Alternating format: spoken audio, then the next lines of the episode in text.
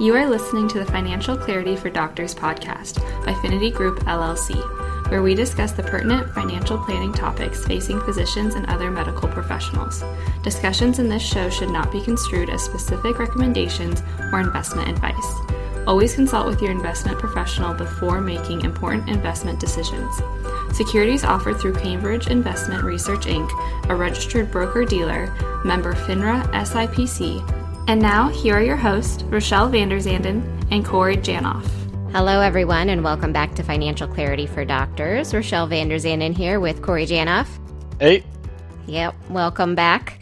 Uh, today, we're going to tackle some exciting goals that you can kind of frame around where you're at in your career because for everyone it's a little bit different but i think that there are some kind of reasonable reasonable and practical things that you should have in mind at every stage of your career. We're going to try to narrow it down to three and honestly, you probably need to be doing more than three things, but sometimes it's helpful to like focus in on, on a short list that can seem very achievable. So that's what we're going to do today. We're going to just focus on things by, you know, where you're at. Are you a student? Are you in training still? Are you a new attending? And then keep in mind that, like, as always, everything is different depending on what your your personal situation is. We kind of focused on individual needs. If you have a family, you're probably going to have some other needs and things like that, but these are just a short list of things that you can look at.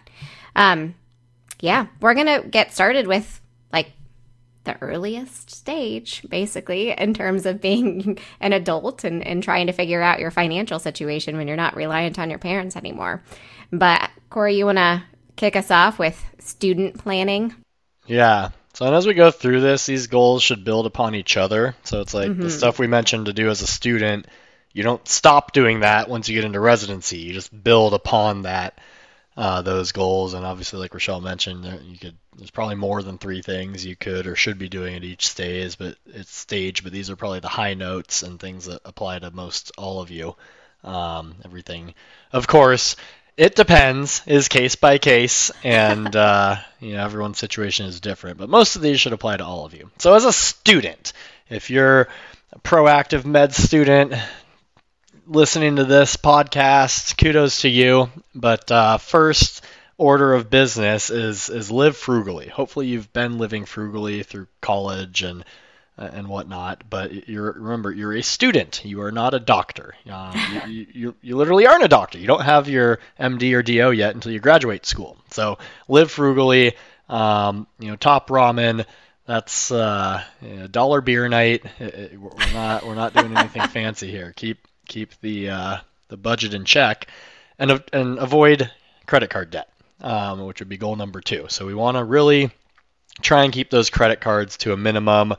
You know, if we're using student loans to, to cover living expenses, let's make sure we're, we're sticking within the allotted amount that we've received for student loans. If uh, you know parents are helping us out, great, but but let's really try not to rack up a credit card debt. Um, you know, use your credit cards, get points and whatnot, but, but you should really pay those off in full each month, and then this will also help build your credit score. And then try and minimize the amount of student loans you take out. So if um, you know, if you are t- taking out student loans, you know, use it to cover uh, uh, uh, the tuition and some living expenses, but but try to minimize that because the less you take out now is less you have to pay back later. And you know, maybe you'll be fortunate enough to pursue public service loan forgiveness, but even with that, the the amount that you have to pay each month is a function of your income and the balance on those loans. So the higher the balance, the larger that payment minimum payment requirement is going to be. So your future self will appreciate you if you take out as little student loans as possible. Um, and, and yeah, just just live as frugally as you can. Yeah, all those goals are really related, but uh, honestly, like it's pretty simple as a student. Like your goal is to not get into debt that you can't get yourself out of easily. Um, and with the student loans, like they will allot you a specific dollar amount that you qualify for for living expenses every year, and you don't necessarily need the full dollar amount. So I think that's something that can be hard for students to understand. It's like I was given this much to live on. This is my budget. No, like make your budget first figure out how much you need to live on. And if the amount that they give you is more than you need, you can give it back. You know, like you don't have to take out that full dollar amount. And I think, you know, most of you probably intuitively understand that, but at the same time, I think it's worth saying. Yeah, live with roommates. If you have a spouse that's making money, you may not need to even take out the full amount for tuition. You could pay for some of it out of pocket. You know, but yeah, minimize the expenses. Yep. And then the next stage of your career, your life. Um, if you're a doctor, you're going to have to go through some additional training. So we have residency, we have fellowship. And at this point, like maybe you have a lot of the credentials. You've got the initials, you're the MD, you're the DO, but you do not have the salary to match that yet. You are making regular people money right now. so we want to keep up what we were doing before. Like, let's not rack up credit card debt. Let's do our best to, you know, avoid the student loans building up too much at this stage in time like they're going to start building interest like that's what they're going to do um, unless you know you're doing this three years of covid forbearance but that was pretty unusual and we are not going to expect that to continue moving forward. So goal number one at this stage is just going to be to make any minimum income driven payments on your student loans. Um, even if you don't have a ton of money like ideally that payment's probably going to be low because it's based on your income and if you make those income driven payments while you are in training, then if you do end up working for a PSLF qualifying employer, those minimum payments will count towards the number of payments that you need to make towards your loans. So that's really important. You know, you just want to set yourself up so that you're in a good situation when you finish training to be able to knock those out sooner than later. Um, goal number two, we have like we don't necessarily anticipate people being able to do a ton of retirement savings when they're in training, but ideally, like you are making at least a minimum contribution into your 401k or 403b if you have one to get any matching dollars. And not every residency or fellowship program matches retirement plan contributions, but if they do, treat it like it's free money because it is you know so make the, the enough of a contribution so that you get any of that free money that they are giving to you for saving into retirement plans. Um, and then the other thing is like you're at the very beginning of your career. You potentially have a ton of income to earn throughout your career.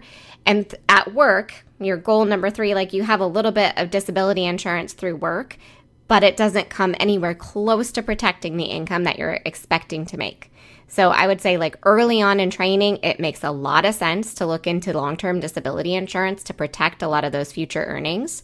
So you can get just a base policy right now that protects, you know, probably a little more than your current income, but with the ability to increase when you finish training to protect your attending income as well.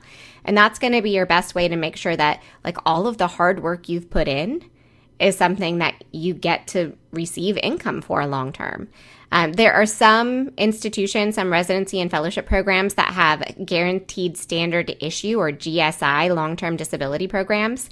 You can potentially like qualify those for those without having to do any medical underwriting. Usually there's discounts associated with those as well. So that's worth asking, like your GME program about that. Um, and then also as a resident or fellow, even if you don't have access to one of those guaranteed standard issue or GSI plans, you do have access to discounts. Pretty much every residency and fellowship institution has access to discounts for long-term disability coverage with a lot of different carriers. So it's worthwhile to you know get in touch with an independent agent. Can that can run the numbers for each of those different carriers and figure out which one's going to be the most cost competitive and just get a policy in place sooner than later. Um yeah corey you jump in. I've been talking for too long yeah on the the disability front so the the GME program may or may not be aware of those GSI programs. They're typically sold through outside insurance agencies or financial advising companies that are licensed to, to sell disability insurance. Um, so if the GME says, you know, we, we don't have it or we we don't know what you're talking about, you know, don't just stop there. Do a little Googling, maybe ask some friends or um, colleagues if they've heard anything about it reach out to us. We have a lot of lists of the various ones around the country, but but those are nice because with disability insurance, um, you have to be relatively healthy to get a policy, and if you have any health issues or pre-existing conditions, those things could be excluded on the policy you get. But with those guaranteed standard issue policies, there are no there's no medical run, underwriting, there's no exclusions. Basically, the only underwriting question they ask you is if you've ever been declined for disability insurance in the past. So if you've applied for disability insurance previously and got declined due to health reasons or any reason, you, are not eligible for the GSI. So if, if health is of, at all a concern of yours, or if there's any question marks in your health history, you know those GSIs would be the first one to pursue before looking at a normal policy. If you're healthy, the normal policy will be a little bit more comprehensive. You can get a little more features and, and benefits on it. Um, but if you have any health history, those GSIs, if available through your institution, are nice. The other thing on the student loans, you know, to, just to make sure you're teeing yourself up to be eligible for PSLF if that's the career path you go, um, in addition to signing up for the minimum income-based payments, make sure that you have uh, federal direct student loans. They have to say the word direct in the title. So if you have Staffords or FFELs or Perkins or whatever other stuff they have nowadays or in the future, um, you, know, you might need to do a direct loan consolidation to make sure those are, are the right type of loans to be eligible for PSLF. So that'd be something to do on the front end in addition to signing up for the income driven payment plan on those loans. Yep, definitely. Um, so, summary goal one, make your minimum student loan payments. Goal two, get matching dollars from your employer retirement plan. Goal three, get some disability insurance. And then, if you feel like you're in good shape and you've got some extra cash flow, I would say extra credit would be starting to build up an emergency reserve fund if you don't have one already, and thinking about making some Roth IRA contributions. Um, and we'll talk about that a little bit in the next phase because if you can't do it as a trainee, like ideally you can do it when you are just starting as an attending. So the next phase of the career is like, what does it look like as a new attending? And this is when things really start to get exciting because you just have more resources at this point you know, we have more resources to start m- putting money towards maybe some short term goals, definitely long term goals. And this is where, like, goal number one should be to build your emergency reserve if you haven't already. And ideally, you can start to build up about three to six months of your fixed expenses for just in case. Just in case you don't have a paycheck coming in, just in case some big unexpected expense comes up, anything like that. Um, and this is kind of assuming some of those other goals are already taken care of. We don't have credit card debt. You know, like we've we've done some things to kind of set us ourselves up, or we were able to. Um, goal number two is that we want to make sure we're maxing out any tax advantaged retirement accounts as an attending, you officially are making more money and you're very likely in a higher tax bracket at this point. Not for everyone necessarily, but usually you are. So we just want to make sure that any advantages the IRS gives us for saving, we're, we're doing that. So if you have a 401k or a 403b at work, try to make the maximum contribution. In 2023, that's $22,500 as an employee. So that's one account that you can put money into. You can potentially also put money into an IRA. If you make too much money, you might not be able to contribute directly into a Roth IRA, but you can usually use like a backdoor Roth IRA strategy, which is a little bit complicated. Make sure you're like talking to an advisor or a tax accountant about like those kinds of things if you're going to try to do that. Um, but just try to get all of the money that you can into these tax advantage vehicles because it really will be helpful for your long term savings. Um, and that brings us to goal number three. Like, ideally, as a new attending, you're able to work towards saving at least 20% of your gross income, so before taxes, for retirement. And that's a good way to kind of set yourself up so that you know, when you do retire, you're able to retire at a, a, reasonable age and hopefully not have to dramatically change your lifestyle. Like, that's not the goal when we get to retirement. When we get to retirement, we want to be able to do the same things that we did while we were working and not worry about running out of money. So, if you can save at least 20%, that's a great start. And that should be, you know, one of your first goals as a new attending. And then there's extra credit. but there are some things that are applicable for some people and not for others. You know, so at this point, I think it's a, a good time to be thinking about buying a house, you know, after you kind of settled into that first new job. Um, and if you noticed, we didn't say this earlier. I think for most folks, it can be really challenging to do this as a trainee. If you're like a dual income household, maybe a little bit easier. Maybe you've already knocked this out. But, you know, if it's just you and you were living on a training salary before now, like this is the point where that becomes a lot more doable. So if that's really important to you for your lifestyle, for your family, this is a good time to be considering that. Don't buy too much house. Nope. As an aside. Yeah, yeah ideally, yeah. we've done episodes on housing before, you know. But yeah, you know, when you transition into practice, you know, keep living like a resident initially, so you can build up that emergency reserve, build up a little bit of a down payment for the house. Even if you're doing one of those physician home loans, you're probably going to need at least five percent down uh, for that, if not 10 or even 15% for a down payment um, you know, less than the customary 20%, but still something, plus some closing fees and whatnot, and furniture and moving expenses. So it's it's it's not going to be uh, no money up front. um, and yeah, make sure we're getting the future on track before we give ourselves the pay raise on our take-home pay. Um, and then you will get a pay raise, I can promise you, but we, we, we don't want to spend the money first because then it'll be hard to achieve some of those goals. And um, you know, student loans should already be on track, whether you're pursuing PSLF or something else. Um, I guess you could figure out how you know the path to pay those off, if so. But yeah, goal one, max out or build up the emergency reserve if you haven't already. Goal two, make sure we're maxing out tax advantage retirement accounts, and then three, make sure we're saving at least 20% of our earnings for retirement. Um, if not more, if we want to potentially retire sooner, or if we're getting a late start, you know, but that 20% should probably be a minimum for us. Mm-hmm. Yeah, that brings us to like kind of the next stage. So when you're settled into practice, this feeds very nicely into that. But goal number one should kind of be to define your goals. like they might change. And I think we kind of expect them to change over time. But it's important to have a baseline of like, this is what I want to be able to achieve for myself by the time you know, I reach retirement age. So, you know, a few things to be thinking about is how long you want to work. Are you a person that just wants to work until you can't anymore? Are you a person that wants to retire at age 55 or 50? Because those are very, very different.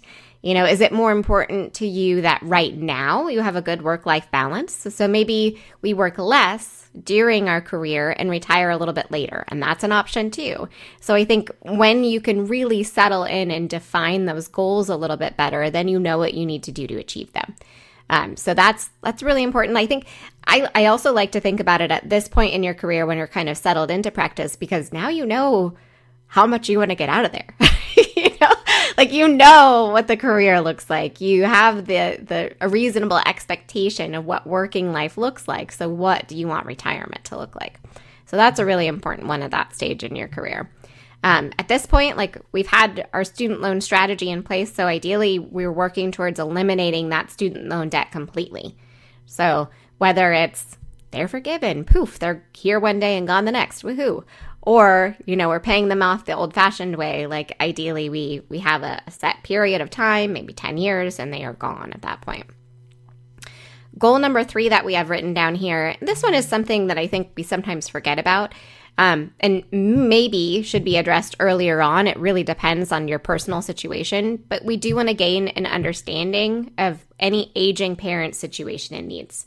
And at some point, your parent situation will become your own, whether it's, you know, you're inheriting wealth for them or, you know, they need to go into a long term care facility and don't necessarily have the resources to deal with that on their own or maybe, you know, they need help making medical decisions, like any of those kinds of things, they will eventually become something that, that, you'll probably become a part of that process in that situation.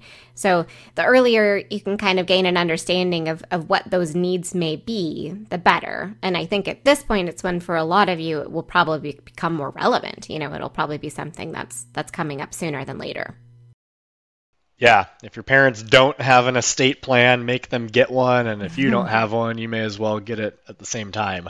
Um, definitely important to have so that we can plan for the future, because we all know, you know, death and taxes, two things that are certain in life. We're not going to live forever, so we gotta, you know, make your life easier if your parents' circumstances are, are buttoned and organized and you know where everything is.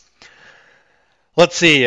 Um, advanced career. So we're probably, you know, been working 15, 20 years or so. We're, we're kind of setting our sights on the retirement timeline or date. And uh, you know, so goal number one is refine your exit strategy.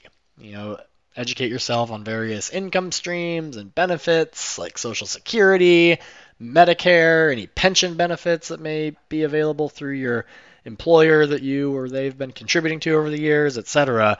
Um, and that's you know is where a financial advisor can be super helpful because a lot of this stuff could be difficult to understand on your own but you just kind of start we're not setting it in stone but we're starting to formulate how are we going to start collecting money in retirement what accounts are we maybe going to start drawing from you know what accounts do we want to contribute to more now so that we can set that future self up for success and timeline wise, you know, if we're thinking of retiring before 65, what are we going to do for health insurance before Medicare kicks in? Um, same with Social Security.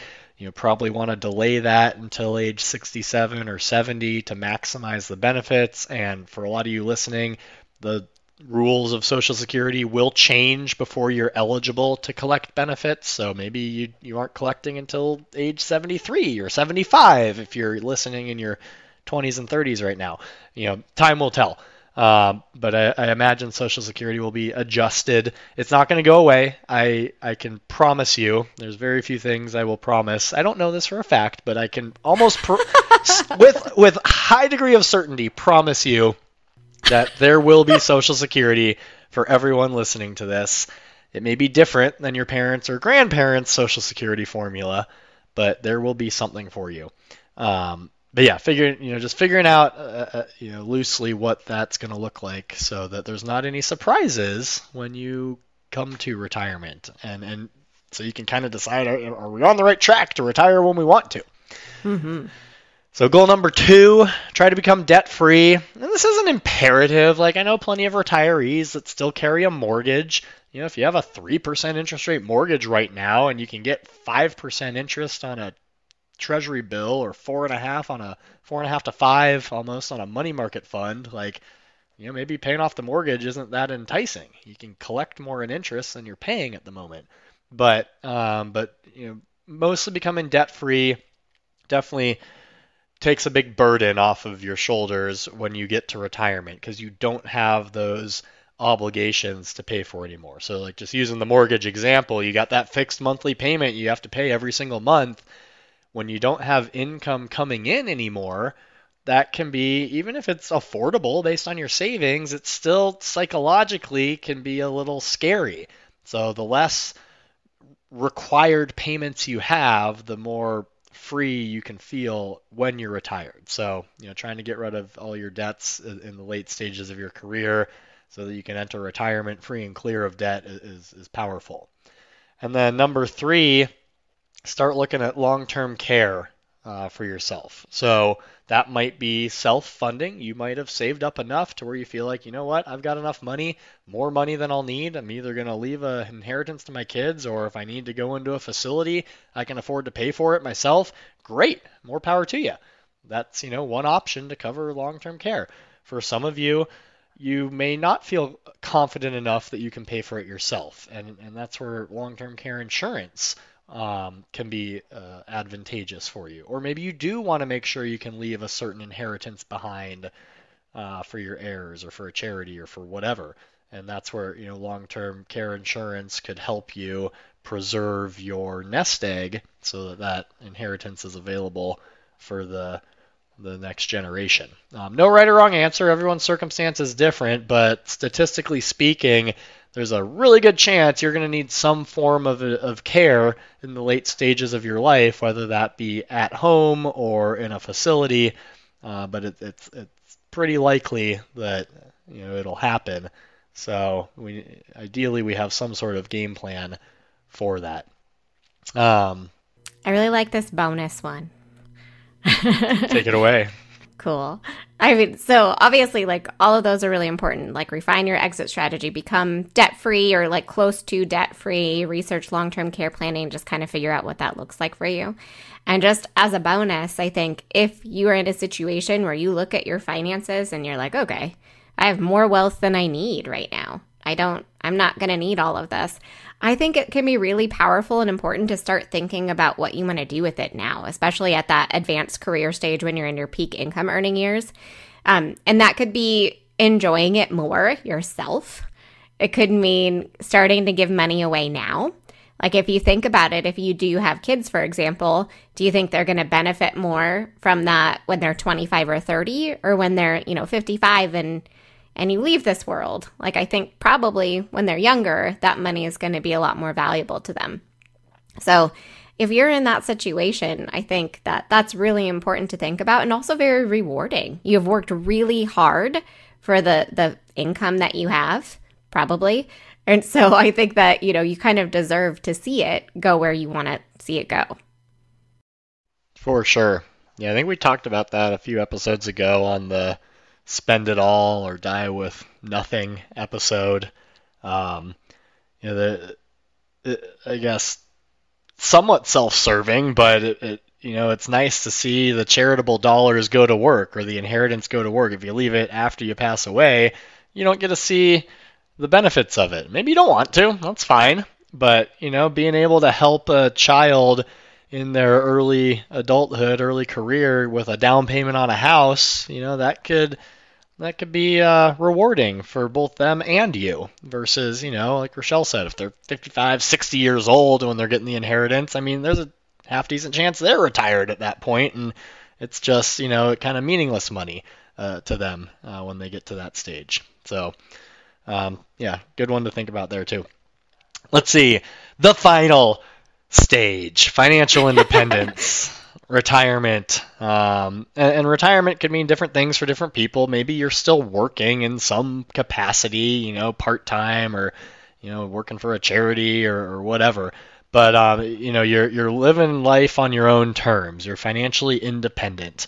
So goal number one would be diversify your savings and investments appropriately so that some of the money is insulated from market movement, um, you know, and you, and you have in the immediate future. So as we get closer to retirement for our clients, we'll kind of start setting things up into essentially three buckets. There's the money I need to spend now or in the next couple years, and you know basically that's in cash or cash equivalents. So it's not going to go up or down in value. You might get a tiny bit of interest on it, but it's safe. You know it's there, and, and you have access to it readily.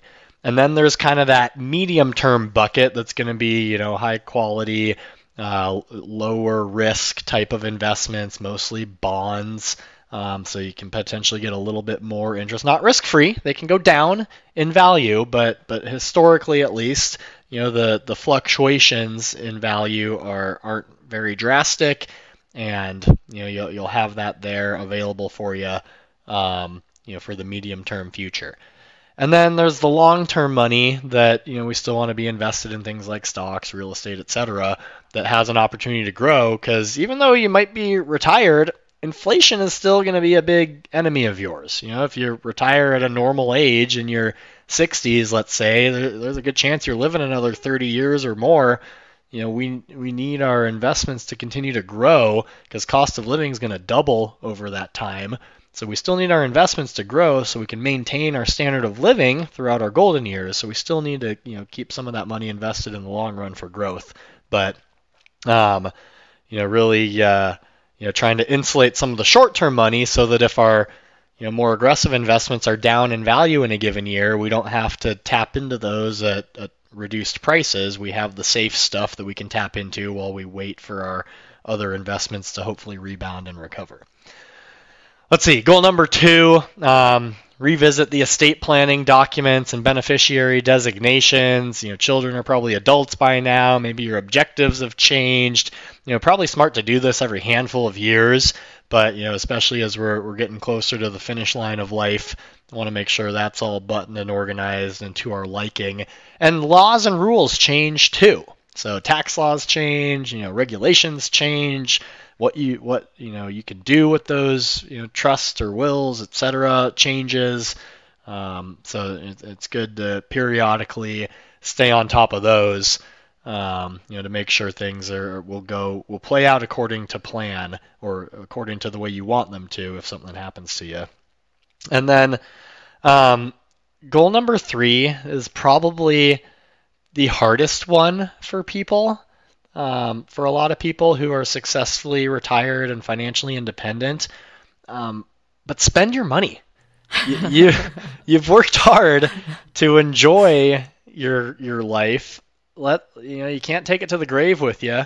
So let's spend it. Spend down those assets that you've worked so hard to save up. That's why you've saved, so you can spend them. Um, you know, and, and, hopefully you've you've kind of found that balance earlier in your life to where you, you can do the things that you want to do and, and and still save for your future, but and you can just continue doing those fun things while you're retired. But I, I know a number of people that have more money than they will ever spend and there's definitely things that they could spend money on to improve their quality of life or enjoyment, but it's just psychologically they've spent decades and decades being frugal and saving, and they just can't get themselves to commit to spending money on something that they would deem as a luxury and not a necessity. And I mean, easier said than done, but yeah, just do it. Yeah, absolutely. I have a, a, handful of clients who are very, very, very concerned about not having income. and it's just, it's really interesting because you spent your whole life saving your income so that when you are retired, your investments become your source of income and living expenses. And yet they cannot wrap their minds around that when they finally get to the finish line. And maybe, you know, they just need additional coaching and things like that. But really, like, that's what that money is there for. You don't have income anymore, at least not the way that you did before. Maybe there's some social security, maybe some pension income. But like your your assets are your income at this point. And yes, like permission slip to spend them. And I know some people can worry about running out of money, obviously. You know, we want to be cautious but most people are overly cautious, and lots of people, like statistically speaking, do not spend down their assets. Like that is very, very, very, very common. And so that's that's something that you're gonna have to eventually wrap your mind around and or else I think it just comes back to you worked all of those hours for money to just sit there. You know, like maybe you really enjoyed your work. Maybe you don't have a problem with that. But I think for most people, you're working in order to build up those assets. So eventually you don't have to work anymore. So then if you get there and you don't spend it, like what was the point? What was the point? And this is it is a problem of privilege. You know, yes. the majority of Americans like they get Social Security. They don't really have much saved for retirement. It, it, you know, life's not great. I mean, it's they might be content and be able to live within their means in retirement, but there's no first class trips to Europe. Um, you know, so if we're fortunate enough to have built up that nest egg to where you can, you know, spend the money, let, us really, you know, easier said than done. And who know, we don't know how long you're going to live. You know, if you live to be 110, yeah, maybe you'll run out. That's a possibility. Um, you know, if you're planning to live to 90, but you last another two decades, it, it is there is you know so we still have to have some element of frugality. We can't just blow it all you know when we retire and then have nothing left. Uh, but you know at least it'd make a good story for your, your final years. But um, but yeah, you know within reason, try and splurge a little bit. Treat yourself and you know, if you have, yeah, treat yourself. if you have the money, Parks and Rec fans out there, um, if you have the money to do it, uh, you know, hire a private chef to cook a dinner for you and your friends every once in a while. Go get a massage. You know, get a limo to take you downtown for dinner one night. You know, or you know, upgrade to first class for that vacation one day. Like you know, you don't do it every time, but you know, kind of here and there splurge a little bit and, and, do some fun things that maybe on the bucket list or that you've always said, hey, this would be cool to do, but you've never done and, and may never will. So let, let's actually do those things, make the memories. Totally. Let's do a quick rundown, Corey. So, three goals as a student live frugally, avoid credit card debt, and minimize your student loan balance. Done. As a doctor in training, make income driven driven payments on federal direct student loans so that you can qualify for PSLF if you know in the cards in the future. Um, contribute enough to your retirement plan at work to get the full company match and protect your future earnings with by getting a disability insurance policy. Mm-hmm. As a new attending, if you haven't already, build up your emergency reserves. Number one. Number two, try to max out any tax advantaged retirement plans for 401k, 403b, IRA. Goal number three, try to save at least 20% of your gross income before taxes for retirement. And then maybe extra if you need to. Buy a house if you want, you know. Then once you're settled into practice, you know, kind of define those goals, hone in on them, adjust them. Let's kind of set our sights on what we want to accomplish with the rest of our career um, eliminate student loan debt, and start to get an understanding of your parents' situation. Mm-hmm. Later in your career, you're going to want to try to refine your exit strategy, like really narrow in on what you want that to look like.